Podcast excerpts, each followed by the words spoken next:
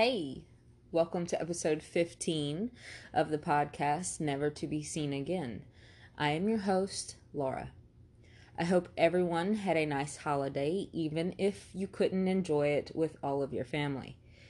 This week, we are taking the trip to South Dakota. What I discovered in South Dakota was not much, really. I only found 30 missing cases listed on NamUs in South Dakota. And of those 30, half were male and half were female. But what I also discovered was three of those 30 cases uh, were still listed on NamUs, but the individuals had already been located. I think I may have spoken about this before. Uh, there is something that always frustrates me when I look up these cases. Far too often, the male cases have no information. Sometimes the female cases don't have information either, but it's far more common for male cases. Of the 30 cases I looked up, I uh, I could have covered at least seven female cases with sufficient enough information to tell you about. But I struggled to find two active male cases with sufficient information. I did manage, though, um, and I have five cases to tell you this week. So, shall we begin? I'll start this week off with the oldest case uh, case I'll cover this week. This is the case of Ellabeth Laudermeyer. Uh, she is case number 2983DFSD in the Doe Network and case number MP8614 in NamUs. She is also on the Charlie Project. Ellabeth is a white female born on November 26th of 1948. She was 25 at the time of her disappearance and she would be 71 now. She has brown hair and green eyes and stood at 5 foot 1 and weighed 105 pounds at the time of her disappearance. Elabeth goes by Beth and her maiden name is Keller. She was last seen wearing a blue peacoat, a, a blue sweatshirt, and blue jeans. Ellabeth was born in Billings, Montana, and later her family made the move to Aberdeen, South Dakota. Beth attended Northern State University. I'm sorry about the train if you can hear it. Um, anyway, she attended uh, Northern State University in Aberdeen after graduating high school. She later transferred to Augustana College in Rock Island, Illinois. In 1972, she was she graduated from Augustana with a bachelor's degree in social work. After graduation, she began to work as a social worker. While attending college in Aberdeen, she met Jean Vernell Laudermeyer. Jean was attending Northern State as well. Their relationship evolved quickly and they wed in January of 1970. Beth's family were not huge fans of Jean, though. On paper, Jean seemed to be a decent man. Hell, he attended church and was evol- involved with the Boy Scouts. But they saw the difference in Beth when Jean was around. Eventually, though, Beth couldn't do it anymore. By 1973, Beth filed for divorce. In a deposition Beth gave under oath in connection with her divorce proceedings, she claimed that Jean had abused her. Of course, this wasn't a shock to her relatives. They had suspected that this was going on for some time, and it was rumored that Jean had sometimes even disabled Beth's car to prevent her from going to school. As fate would have it, the very day Beth filed for divorce, she met Jerry Thomas. They had a chance encounter while they were both uh, waiting on friends in a bar in downtown Sioux Falls.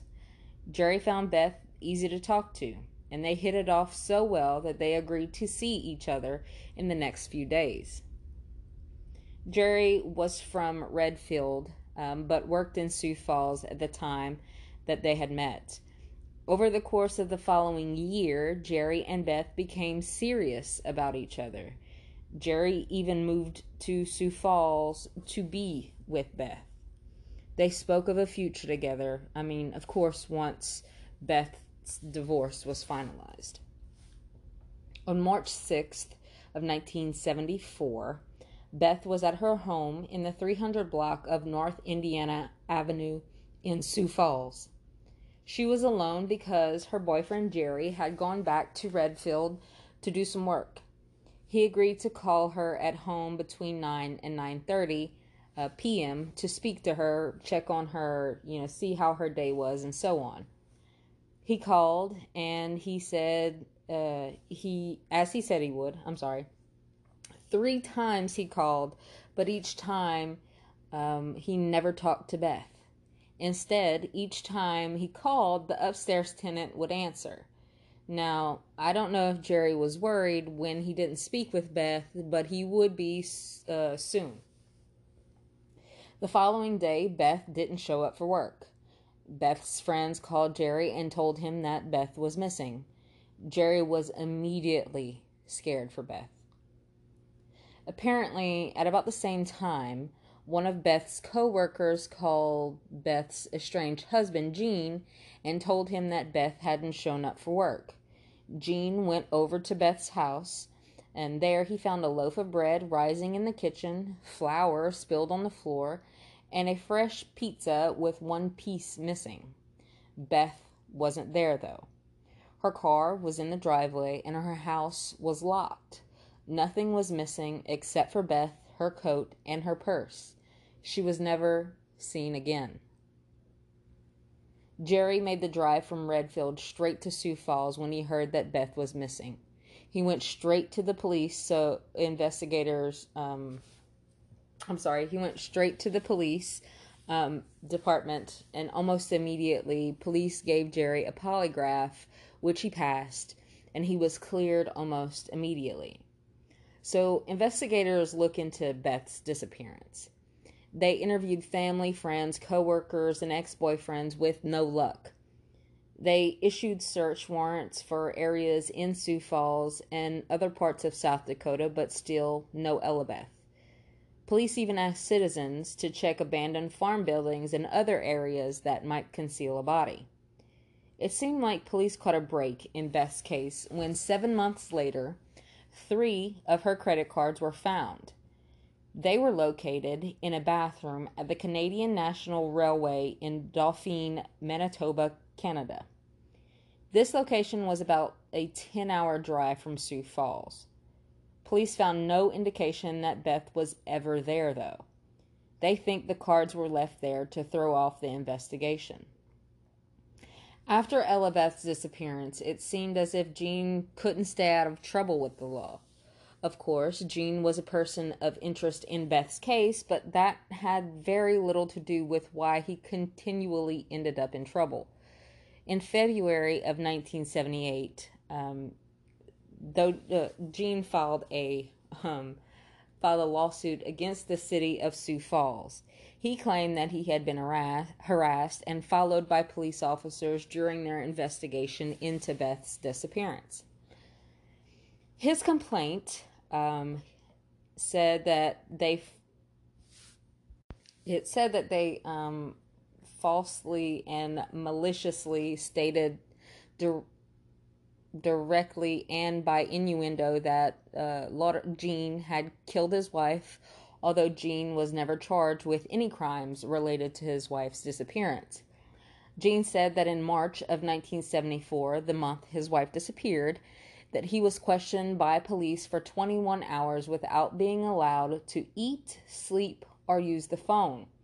He said he was then held in jail for nine days. Officers would testify that they had only been doing their job while, the, while investigating the case. They also testified that they spoke to Gene on a daily basis early in the investigation. They also testified that they had no plan to follow Gene. In the end, the six officers named in the suit were found not guilty of harassment. After the suit, uh, Gene went on to uh, to be convicted of a multitude of misdemeanor and felony charges. Several of those crimes included retaliation for other matters. In 75, he was convicted of shoplifting at a Lewis drugstore. A year later, he went on a window breaking rampage at the local uh, chains store lo- city locations. An officer by the name of uh, Al Fields caught Gene breaking the windows. A year later, Officer Al Fields had a pipe bomb explode inside of his car. But he wasn't injured, don't worry. Gene was never charged with that explosion, though. In 1989, he was given three 15 year sentences for grand theft. When he was arrested, he was held on a $1 million cash bond after a judge deemed him a danger to two detectives who had investigated previous grand theft charges against him. Gene was also accused of talking about having two Sioux Falls officers, a former employee, and a judge killed. Those charges never made it to court, though. Jean and his parents filed lawsuits and appeals, but he was denied a new trial. He spent 13 of the 45 year sentence in prison before being paroled in 2002. In 1992, 18 years after Beth's disappearance, her purse, wallet, and checkbook were found on the banks of the Big Sioux River near Highway 42 and South Riverview Avenue, east of Sioux Falls. A search of that river turned up no signs of her body, though. That is the last big lead we hear about in Beth's case. Um, in 2018, months after the Argus leader ran an investigation into Beth's disappearance, police announced that five leads had come in, including three with brand new information. In November of last year, detectives tried to revive the search for Beth.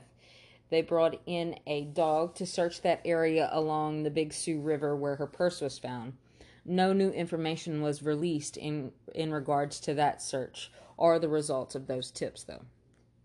Law enforcement and Beth's family suspect that Gene was responsible for Beth's disappearance, especially considering that Beth uh, disappeared only three weeks before their divorce was set to go to trial.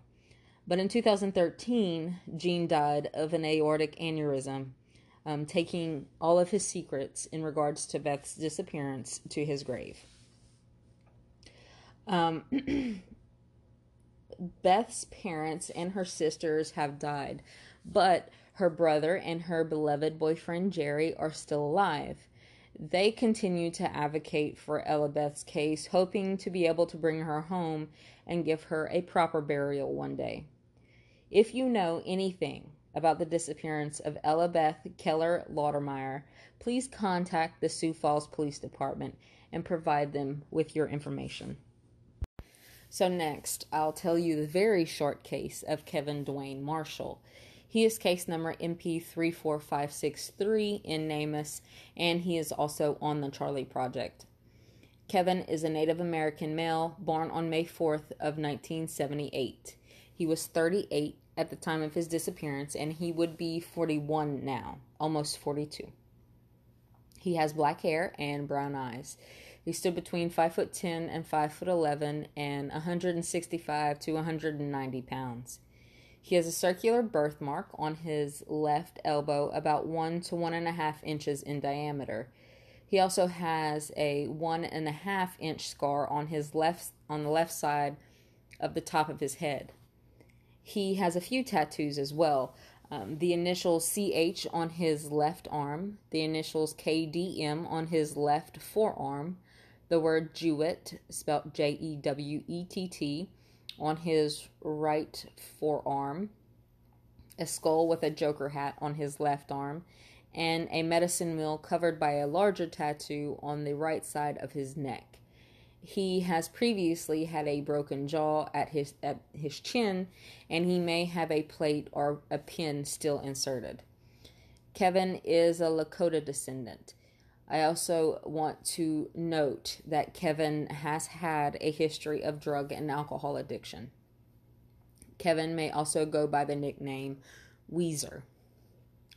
Uh, Kevin lived with his mother at her residence in the Eagle Butte, uh, in Eagle Butte on the Cheyenne River Reservation in South Dakota.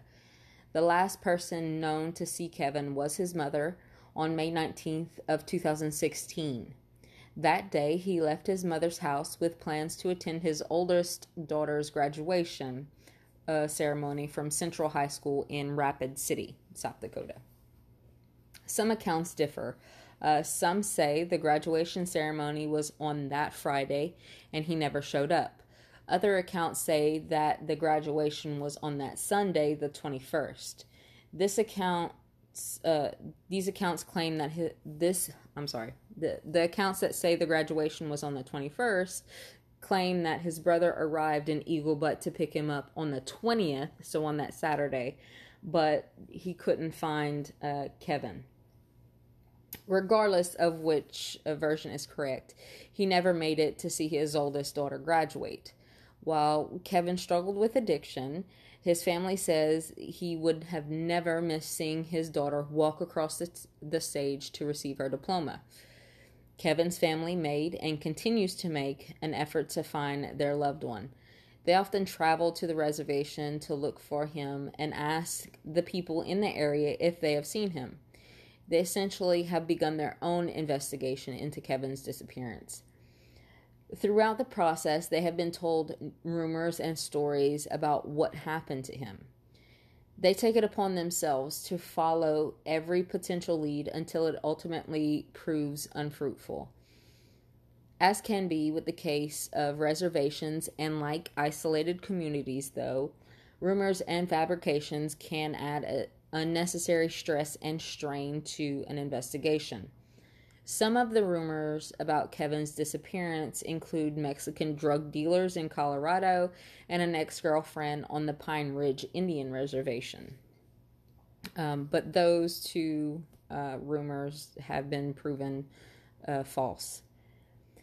Even with all the potential leads, the family and the police are no closer to knowing what happened to Kevin. What most everyone is sure of, though, is that Kevin wouldn't have disappeared of his own volition and missed his daughter's graduation. He surely wouldn't have disappeared for as long as he has been gone now. Kevin is the father to three daughters who desperately need to know what happened to their father.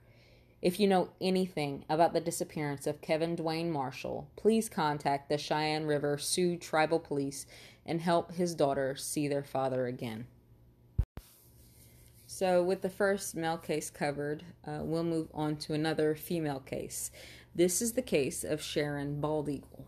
Um, she is case number 167DFSD in the Doe Network, case number MP4382 and NamUs NC MEC number 600185, and she is also on the Charlie Project. That NC MEC number, of course, means that she was a juvenile at the time of her disappearance. She was in fact 12, born on May 27th of 1972. She would be 47 now. She is a Native American female who stood at 5 foot 3 and 110 pounds. She had brown eyes and black hair and her ears were pierced.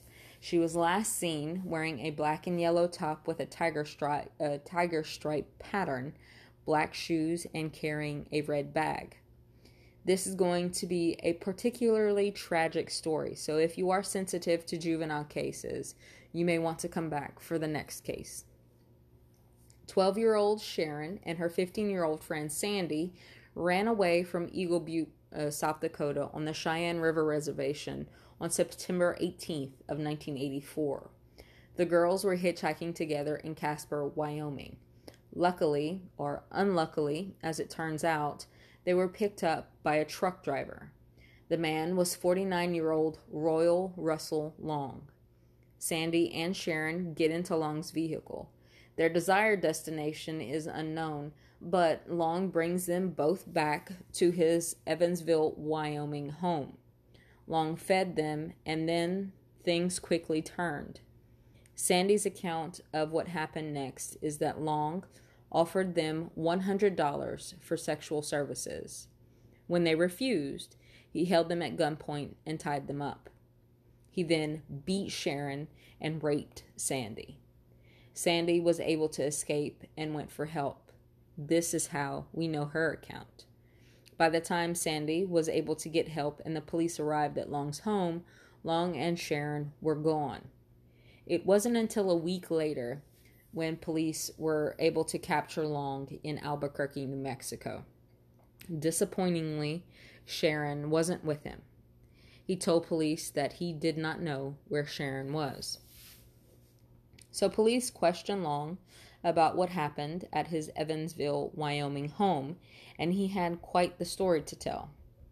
Long said Sharon and Sandy had told him that they were 18 and 19. He said Sandy agreed to have sex with him for a $100. After the sex act had concluded, Long said Sandy demanded $200 from him.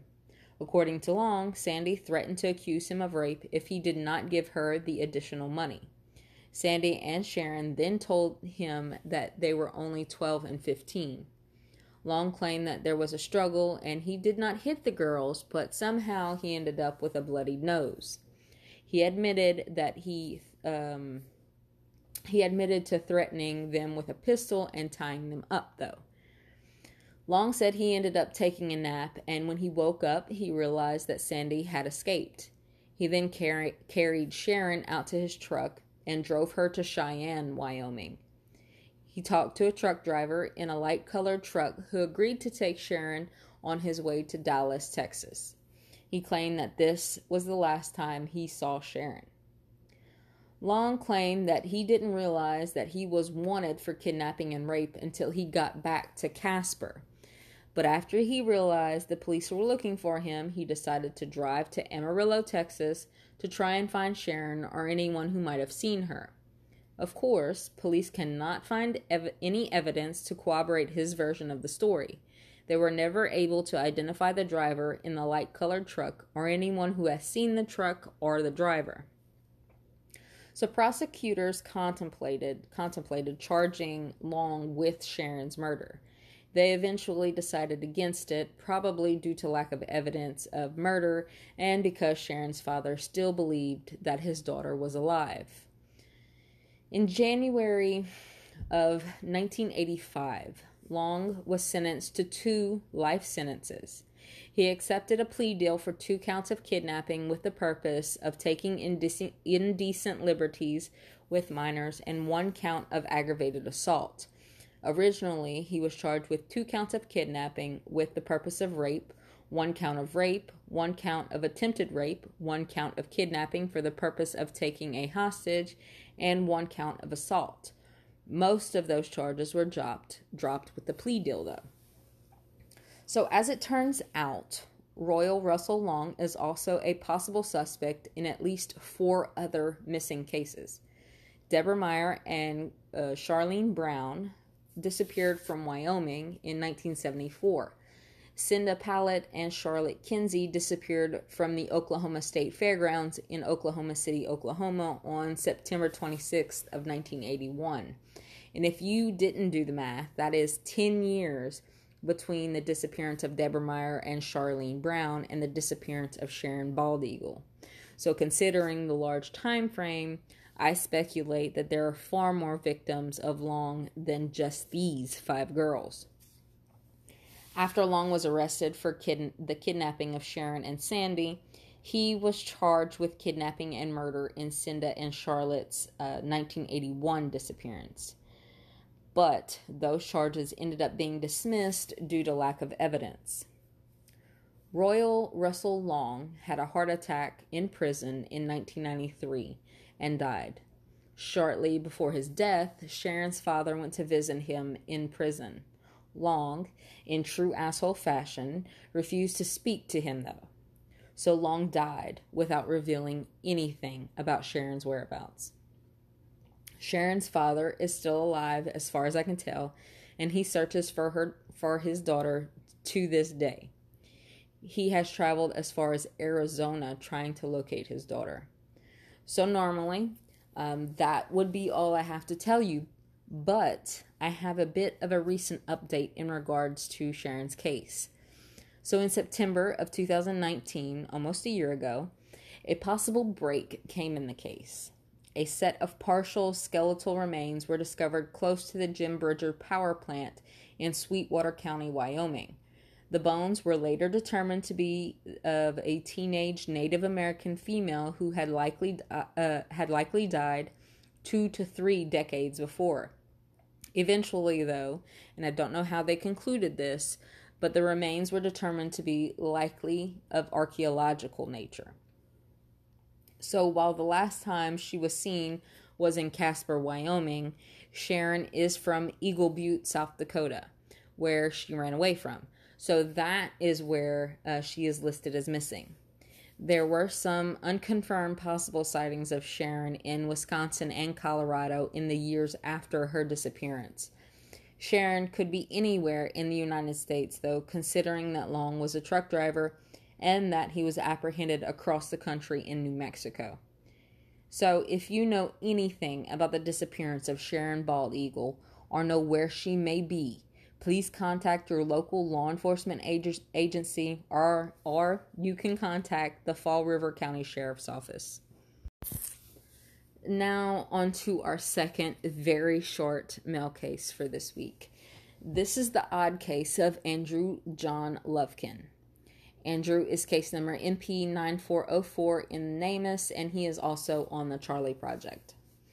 Andrew's date of birth is not listed, but he was 23 at the time of his disappearance, and he would be 33 now.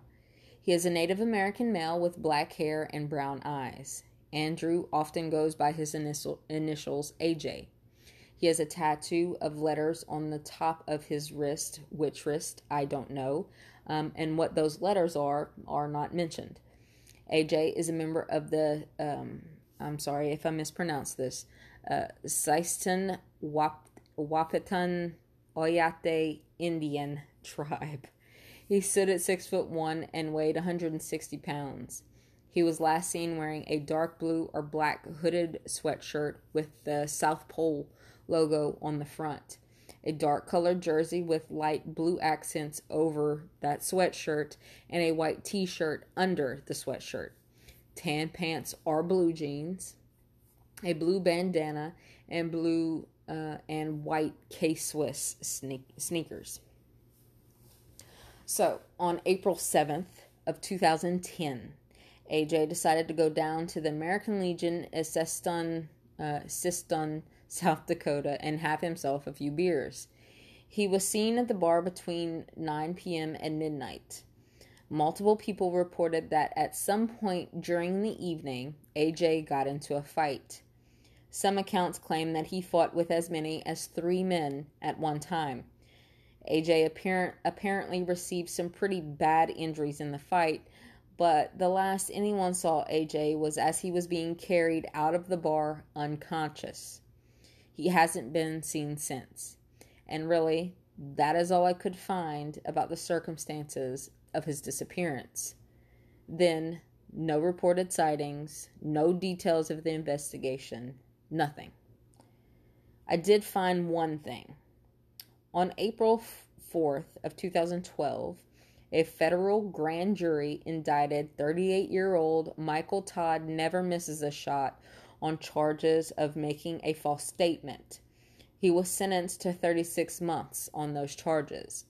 Then I found his appeal, which gave me a little more insight into what it was about. Michael Todd never misses a shot was charged because he apparently lied when authorities were investigating AJ's disappearance. The appeal says the defendant falsely accused two innocent individuals of assault and murder during the ongoing investigation of a man's disappearance in an attempt to divert attention from someone the FBI had recently interviewed in the matter. So, I don't know who Never Misses a Shot was trying to divert attention from or who he blamed, but he was obviously close to the investigation for some reason. Does that make him a potential suspect? The sad thing is that none of that helped authorities get any closer to finding AJ. They do suspect that AJ is deceased, deceased by method of foul play, but his body, alive or dead, has yet to be located to tell his story. So, if you actually and legitimately do know something about Andrew John Lovekin's disappearance or whereabouts, please contact the DeSoto County Sheriff's Department. Our fifth and final case this week is that of Catherine Marie Turnquist. She is case number MP17828 in NamUs, and she is also on the Charlie Project. I do not have a date of birth for Catherine, but she was 55 or 56 at the time of her disappearance, and she would be around 64 or so now. She is a white female with gray hair and brown eyes. She was 5'5 and 130 pounds. Catherine was last seen, allegedly, in Hot Springs, South Dakota between 6, a, uh, 6 and 7 a.m. on October 5th of 2011. At the time, she was carrying 10,000 uh, $10, to buy herself a motorhome.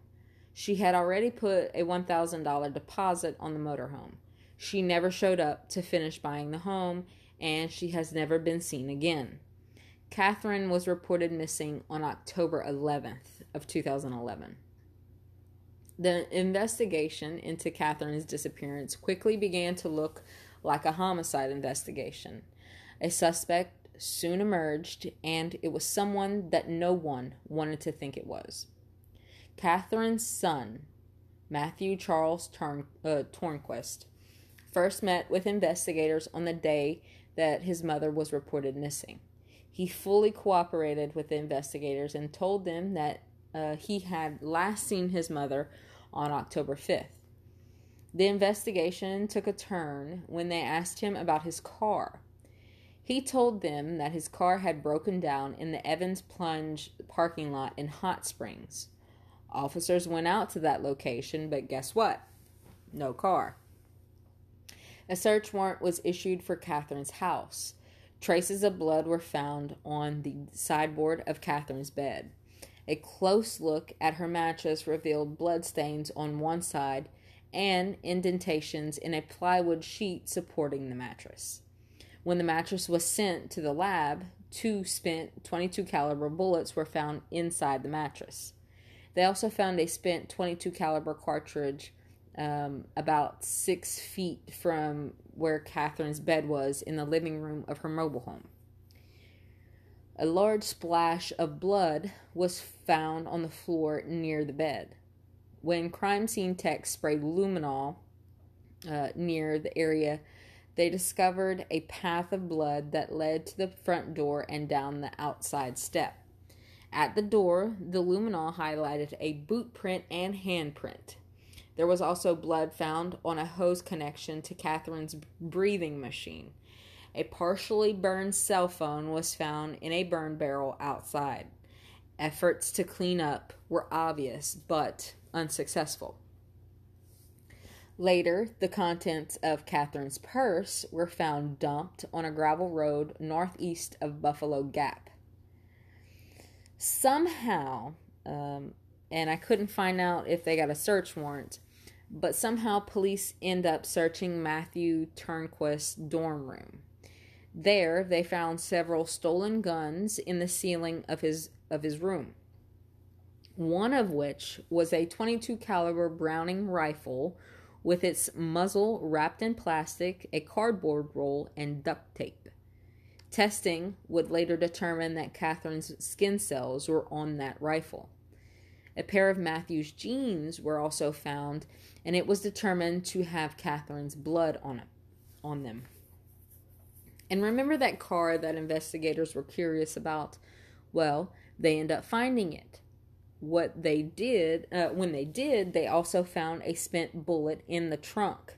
That bullet and the two found in the mattress all had hair consistent with Catherine's stuck to them. Here is something else. Um, so, do you remember me mentioning that breathing machine that they found blood in the tube of? Well, it turns out that that CPAP machine contained a small digital disc that recorded the machine's use.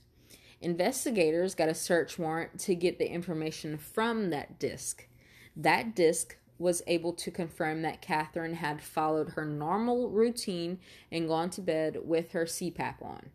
But the CPAP was cut off shortly after 10 p.m. on the night of October 4th.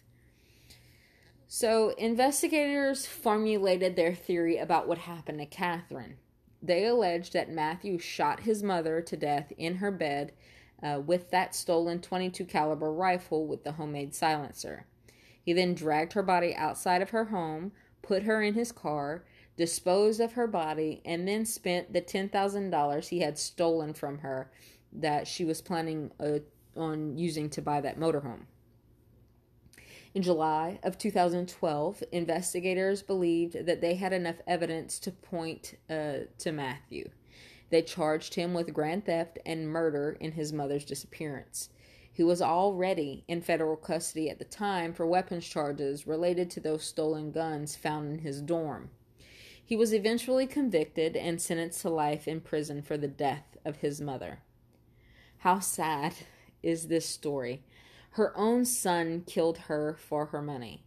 What makes it even sadder is that Catherine's body still hasn't been found. Matthew isn't saying where she is either. So, if you know uh, where Catherine Mar- Marie Tornquist is, please contact the South Dakota Division of Criminal Investigations and help put Catherine to rest. So, with all of the regular cases covered, um, you know it is now time for the seen again, and I do have one for you this week. This is the seen again case of Mia Jesperson.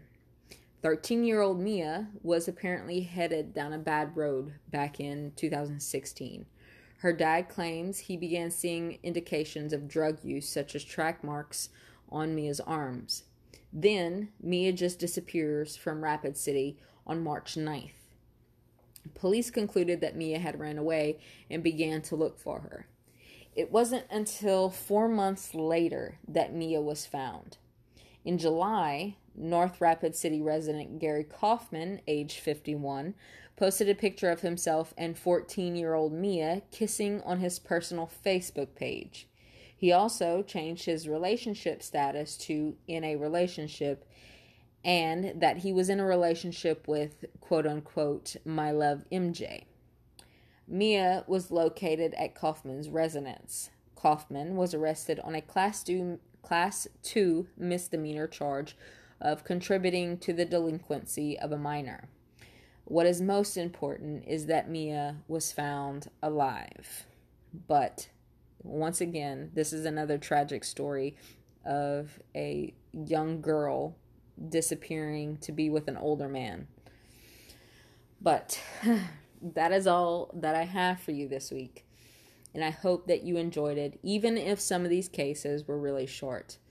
As usual, if you like this episode or this whole podcast, share it with your friends like favorite rate and or review if you can on whatever platform you listen on especially apple podcasts or itunes.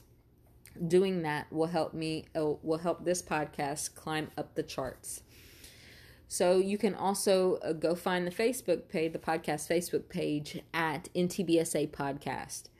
Once you get there give it a like. You can also send me a message there and tell me what cases you want to hear about you can also send me an email at never to be seen again podcast at gmail.com with your case suggestions or if you just want to tell me about a missing case you know about.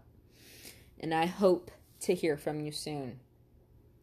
So, thank you all for listening. You are the reason I do this every week, and I hope that I'm doing a good enough job for you to keep listening. Um, so, please come back next week as I tell you more about those never to be seen again.